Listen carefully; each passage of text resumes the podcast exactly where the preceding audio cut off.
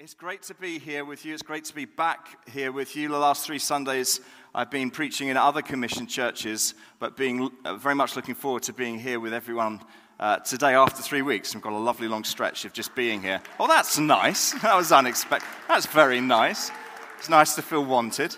Um, and today we're concluding the series that we've been doing together over the last few months from the book of Exodus. So if you do have a Bible, can you turn to Exodus chapter 19? And we've been thinking about a God centered community, a God centered community. And the passage that I have the privilege of speaking from today is a wonderful combination, really, of so many of the themes that we've been thinking about. Now, when you read the Bible, there are a number of ways in which you can, you can read it. And there's a number of ways in which we can read this passage of Scripture. You can read it as historical text, as historical narrative. So, the passage that we're looking at, you can say, well, this is a historical narrative. This is telling historical events of things which took place. And I think that's a fair way of reading the Bible. We can read the Bible like that for sure. As we read through the New Testament, we find that uh, the New Testament authors were reading the Old Testament scriptures not just as historical narrative, but also as theological narrative. Um, in other words, as, as real stories that tell a much bigger story about who God is and how God's working in the world and the ways in which God's revealing himself to people. To read the passage theologically is entirely appropriate to do. You can also read it, here's another theological word, Christocentrically. Yeah, Christocentric, which means to read it to find out about Jesus. How does the passage speak to us about Christ, about Jesus? And, and it's not just one or two passages in the Old Testament that you can do that with. Jesus taught his disciples that, in fact, it's all about him. All of Scripture is about who he is and what he has done and what he's doing in the world. So we're going to, I hope, today, we're going to read it historically, theologically, Christocentrically, with one great overriding purpose, which is the overriding purpose of preaching full stop, which is to know Jesus better and to love Jesus more. So that is my hope today that God will help us to do that. So let's read from verse 1 of Exodus 19. On the th- third new moon, after the people of Israel had gone out of the land of Egypt, on that day they came into the wilderness of Sinai. They set out from Rephidim and came to the wilderness of Sinai, and they camped in the wilderness. There Israel encamped before the mountain, while Moses went up to God. The Lord called to him out of the mountain, saying, Thus you shall say to the house of Jacob, and tell the people of Israel. You yourselves have seen what I did to the Egyptians, and how I bore you on eagle's wings and brought you to myself. Now, therefore, if you will indeed obey my voice and keep my covenant, you shall be my treasured possession among all peoples. For all the earth is mine, and you shall be to me a kingdom of priests and a holy nation. These are the words that you shall speak to the people of Israel. So Moses came and called the elders of the people and set before them all these words that the Lord had commanded him. All the people answered together and said, All that the Lord has spoken, we will do. And Moses reported the words of the people to the Lord. Let's pray. Father in heaven, we just make a humble request, Lord. Our request is please help us to know and love Jesus better. And as we go through this passage, Holy Spirit, would you please help me to do that help us to focus our eyes on Jesus, the one who changes lives, the one who's better than all others, and the one that uh, we just want to live our lives with. Help me, help us, we pray. Amen. So, the title of this message is this God's treasured possession. God's treasured possession. This passage does include this theme and this idea. One which genuinely, I believe, if you can grasp hold of it, grasp hold of its truth makes all the difference in the world to how you live, to how you see yourself, to how you see other people, to how you understand your reason for existing. If you can grasp hold of this reality, it will change how you approach temptations to sin and how you might even spend your time and your money. If you can get hold of this idea, it will massively help you in your own mental health and how you handle worry and anxiety and thoughts about the future. If you can get hold of this, it will make such a profound difference to you and to me. This is the greatest idea, really, for any individual to grasp hold of, and it is simple. You are God's treasured possession. You are God's treasured. You are His treasure. Wow. Is that true? You are His treasure. So, this is what we're thinking about today. The passage began, and I don't know if you noticed, perhaps you did, because I've been very clever and I've highlighted the words wilderness. There's this repetition of this word. And we're told that they came to the wilderness of Sinai, that they came into the wilderness, that they encamped in the where? The wilderness. Now, as Saki Brits, some of us, we go, sorry, where were you? The wilderness. Okay, we get the point. You're in the wilderness. Why is that repeated? Why is that emphasized? Well, the story that we've been on so far is the story of the, the, the, the, way in which God led the Israelites out of their slavery in Exodus, and, they, and He's taken through the sea, and now they're in this barren place, this wilderness. And whenever we come across the wilderness, we're thinking of this arid desert, this barren place, this lifeless place. It's synonymous with a place which is dark, a, a place that that isn't yielding life. It's not a very happy place to be, to be in the wilderness. And you have to try and picture the scene with me. We're talking not just of a few hundred or even a few thousand. We're talking about two million people journeying through the wilderness. Just try and conceive in your mind of that. Try and picture a desert, and then try and imagine what two million people and cattle and camels and animals, and just try and imagine that steady procession through the wilderness. It's a stark picture, it's an extraordinary thing to think about. Now, we need to understand this as God's people, as His church, that we exist in a spiritual wilderness. We exist, we live in a spiritual wilderness. We are on a journey as God's people through a barren spiritual wilderness. Here we are today, and we've been singing songs, and I like to sometimes look around and see people worshiping.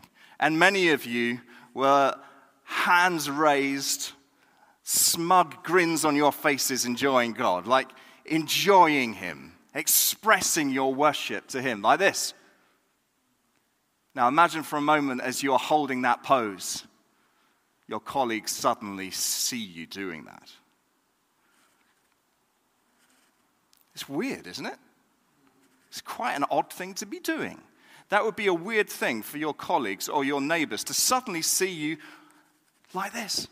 What's going on? Singing songs, looking happy. It's a bit weird.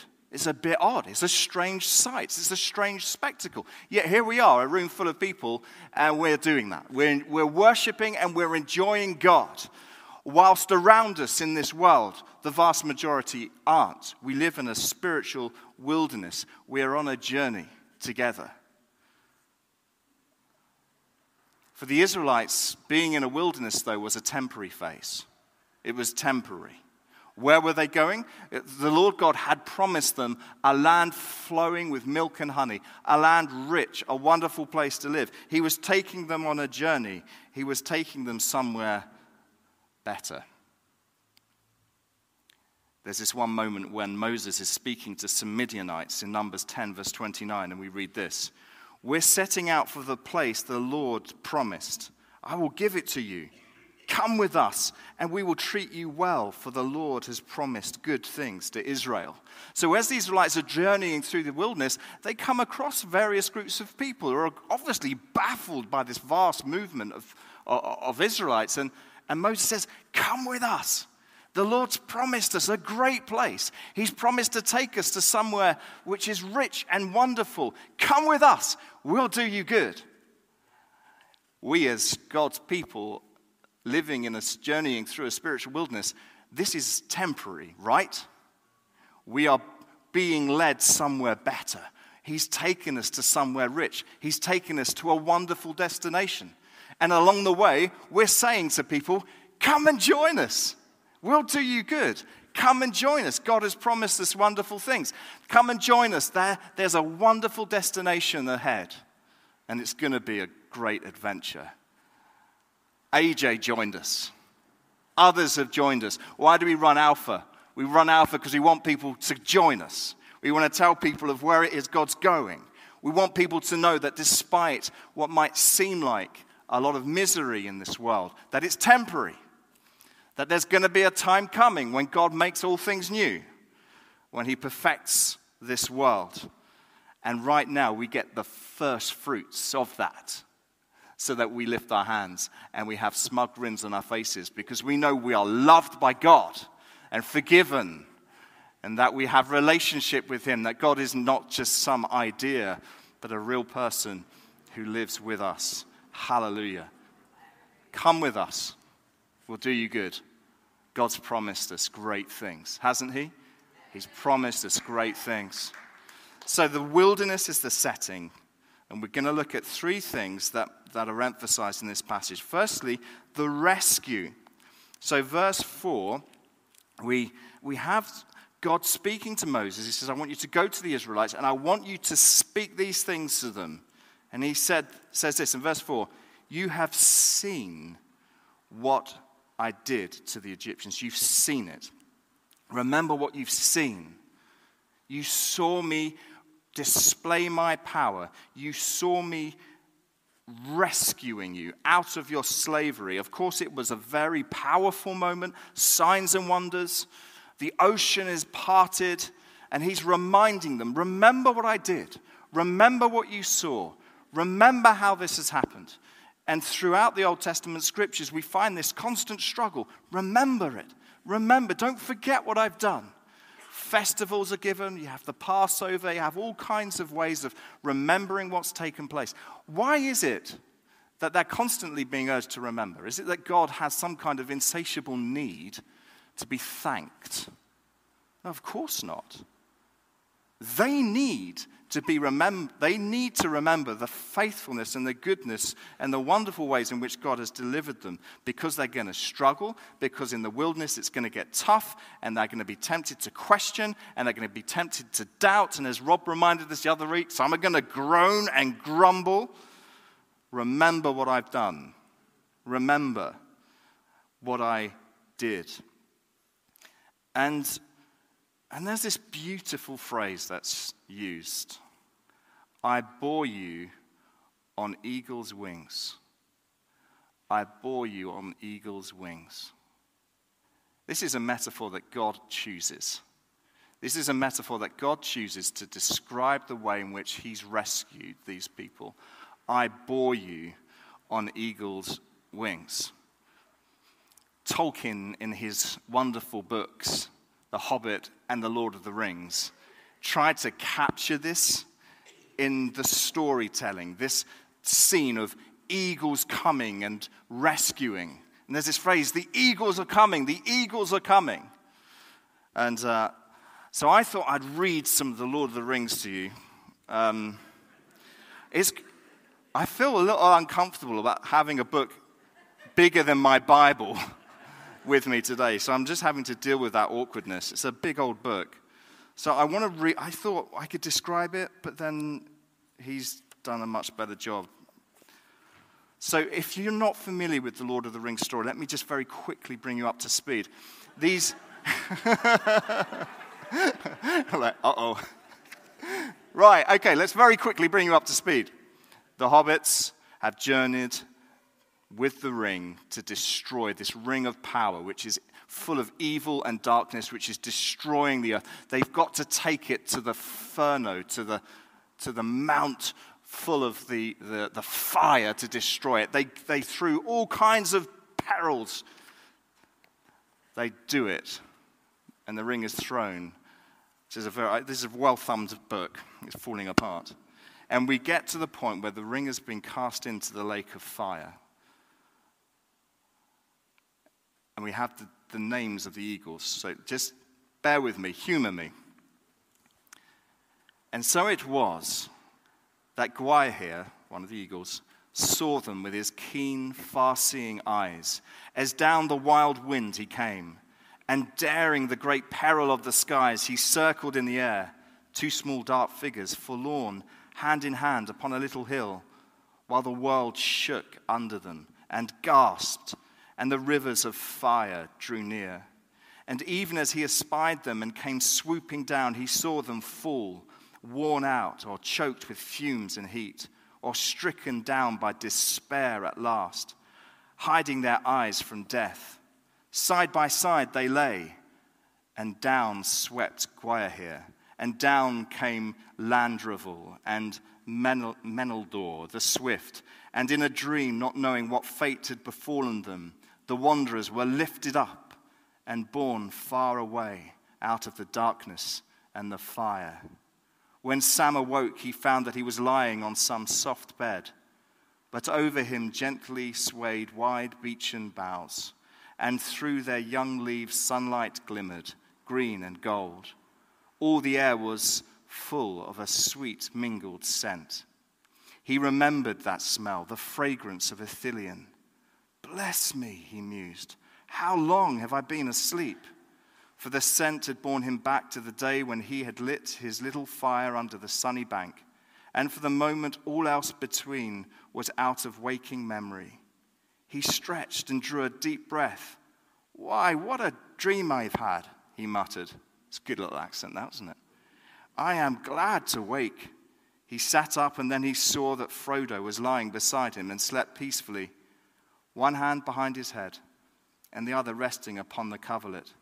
It was the right hand, and the third finger was missing. Full memory flooded back, and Sam cried out, It wasn't a dream.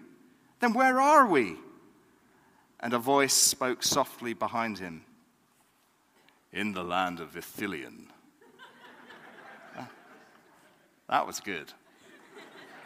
And in the keeping of the king, and he awaits you. With that, Gandalf stood before him, robed in white, his beard now gleaming like pure snow in the twinkling of the leafy sunlight. Well, Master Samwise, how do you feel? he said.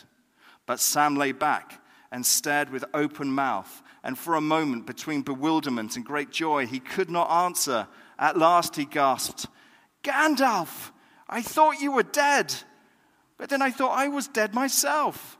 Is everything sad going to come untrue? What's happened to the world? A great shadow has departed, said Gandalf. And then he laughed, and the sound was like music or like water in a parched land. And as he listened, the thought came to Sam that he had not heard laughter, the pure sound of merriment for days upon days without count.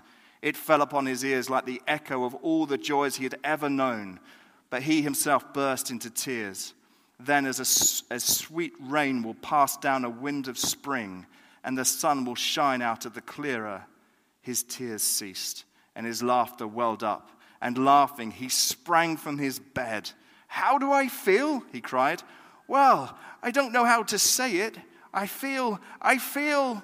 He waved his arms in the air. I feel like spring after winter, and sun on the leaves, and like trumpets and harps, and all the songs I've ever heard. I'll leave it there.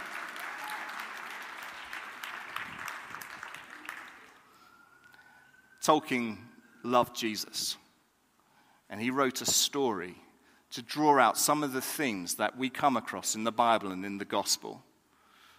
And this most brilliant scene in the story where Sam and Frodo look like they're about to die, look like it's over.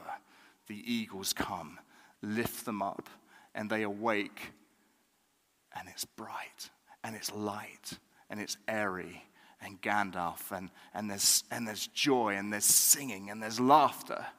And these things are the true experiences of those that have known the saving grace of Jesus Christ. When you have known God get hold of you and lift you from your despair and rescue you from your doom, when you thought all was destined for darkness and death and destruction, the eagles came, grabbed hold of you, rescued you, and taking you to a beautiful place. He bore us on eagle's wings. You see, that is what took place at the cross.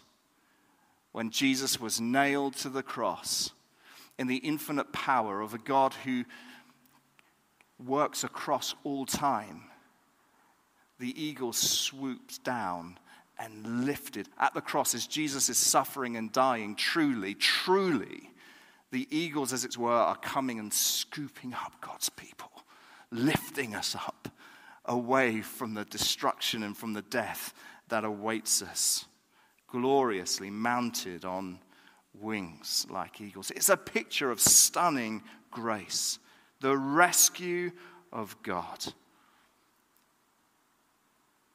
We love to talk about the gospel here. There's no, there's no better news, there's nothing better that anyone can talk about than the rescuing of God's people by God's Son. There's nothing better than that. There's no reason for preaching if it's not to tell people about that. There, there's no point spending time doing anything else other than celebrating the rescuing of Jesus Christ. And then it says next, and I brought you to myself. I brought you to myself. So not only is there a rescuing, leading the Israelites out of Egypt, but then they're brought to him. They're brought to him at the mountain, and God is with them and making his presence felt and speaking to them.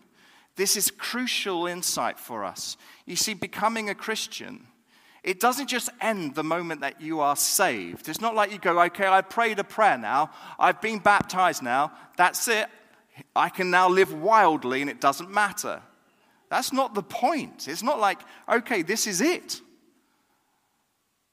You've been saved, but being saved is not the end in and of itself.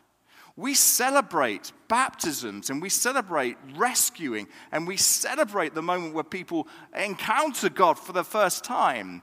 But it then leads to something even greater, which is we then get brought to God. We get to be with God. We get to know God. We get to do our lives with God. What an incredible privilege that is for us. So Paul said, I count everything a loss compared to the surpassing greatness of knowing Christ, my Lord. He brings us to himself, he brings us into his presence that we might know him, that we might enjoy him. Christ is the great gift. Knowing Christ is the great gift. Having relationship with God is the greatest gift. The greatest gift the rescue. Next, the reason. So he rescues them, and then there's a reason for rescuing them. Verse 5. Now, therefore, if you will indeed obey my voice and keep my covenant, you shall be my treasured possession among all peoples. You shall be to me a kingdom of priests and a holy nation. The reason that they are rescued is that they would be God's treasured possession. This is identity. So, if the first thing, rescuing, is about salvation, this second thing, the reason, is for an identity to be established. That you would be my treasured possession. He's speaking this over the Israelites. This is being spoken over us. Who am I? I am God's treasured possession because I belong to the people of God. God's people are his treasured possession. And it's really important that we hear this because it's not enough actually just to sit there and go, I am God's treasured possession, and have no regard at all for the people who are sat around you. So, whilst it's true for the Christian to say, I am God's treasured possession, it's true because I belong to the people of God, and the people of God are his treasured possession. So we are collectively treasured together. The people of God here, the Israelites, are his treasured possession. You and I are treasured by God because we are his people, because we've been joined to one another, because we have been ransomed. That's to be bought by him, to be his treasure, to be his jewel. I wonder if anyone has ever asked you the question if your house was burning down, what would be the one thing that you'd want to grasp hold of? What's, what's the most valuable thing? What's your most treasured thing in your house? And the gospel tells us that the earth is, in a sense, burning by evil. Christ comes in and says, I'm going to take my people as my treasured possession, and I'm going to have them. Listen to these words in Isaiah You shall be a crown of beauty in the hand of the Lord, and a royal diadem in the hand of your God, a crown, something beautiful. Do you have that self awareness?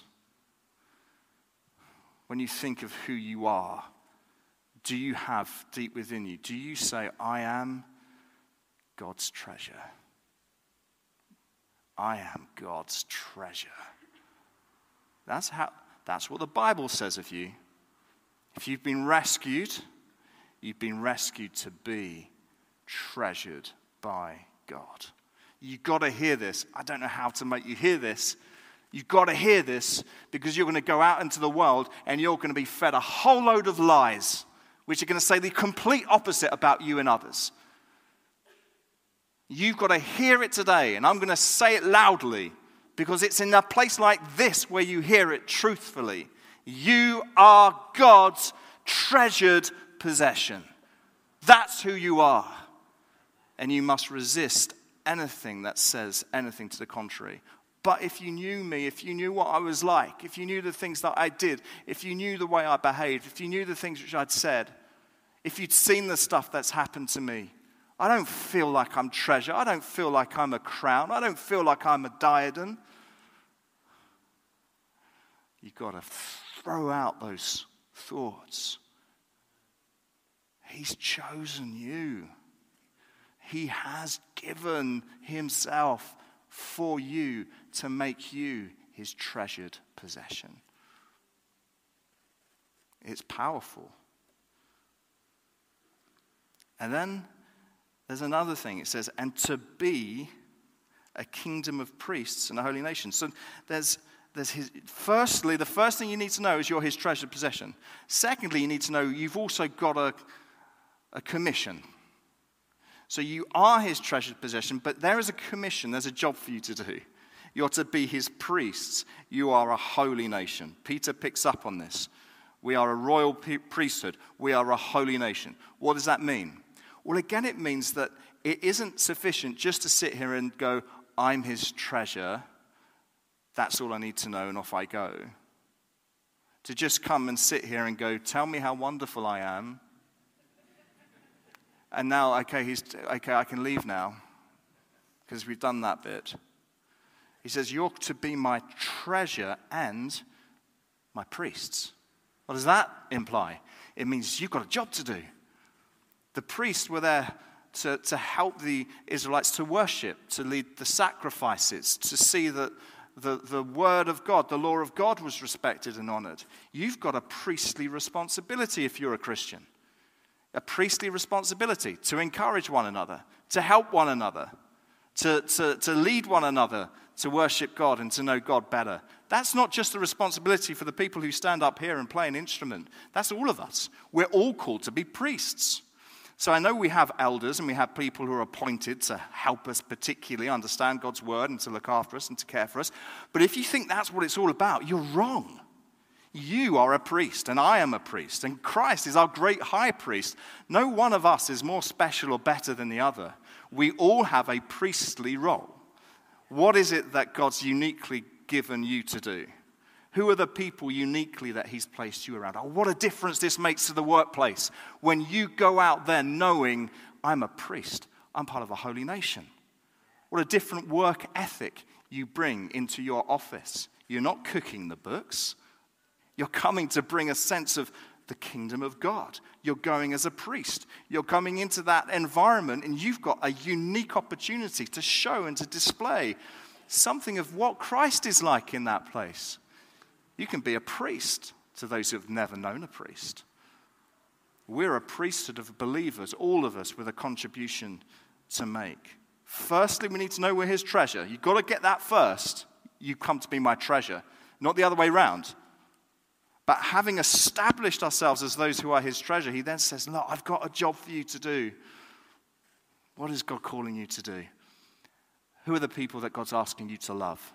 Who are the people that God's asking you to encourage?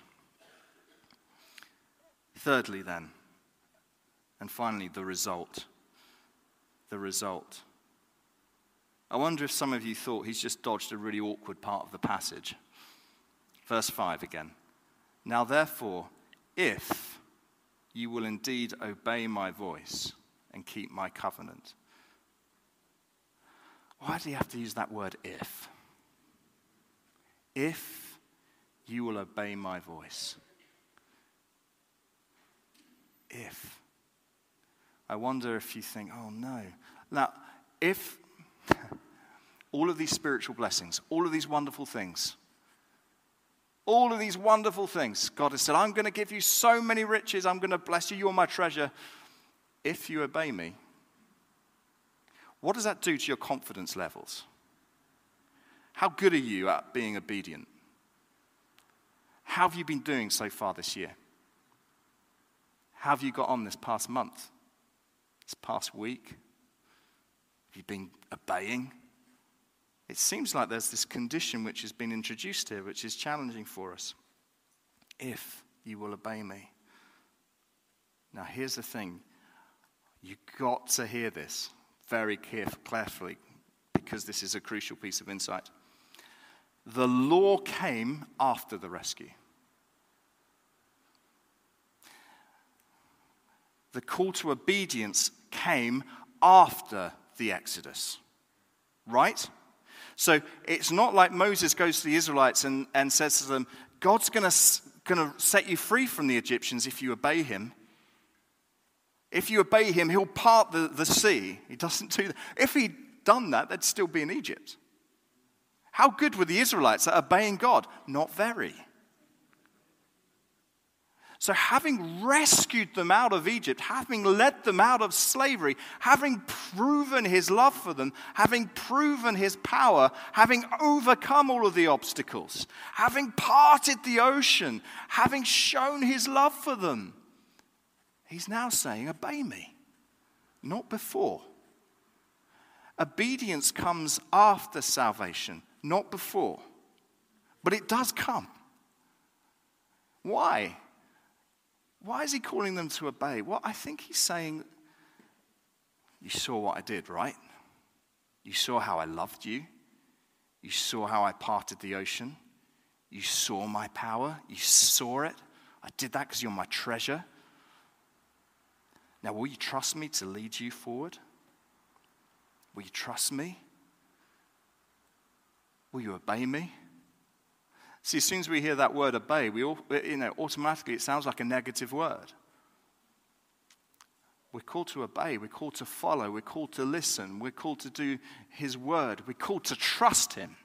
And who would you rather trust with all your life than the one that suffered and died in your place? Why would He want you to obey Him? Because He loves you so much.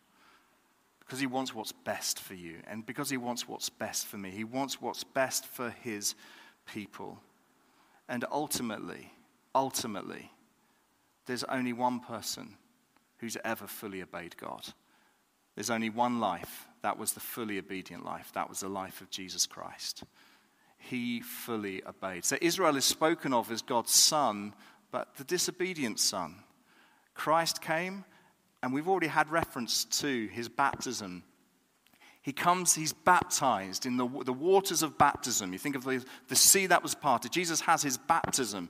The Spirit comes upon him. Then what happens next? Where does he go? He's driven where? Into the into the wilderness, which is where the Israelites went. Jesus is driven into the wilderness, where he is tempted and tested to sin and to give up on God. But does he? No, he doesn't. He's obedient. He's faithful. He gets through it and he lives the perfectly obedient life. And he's obedient even unto death on the cross, where he defeats sin and Satan once and for all.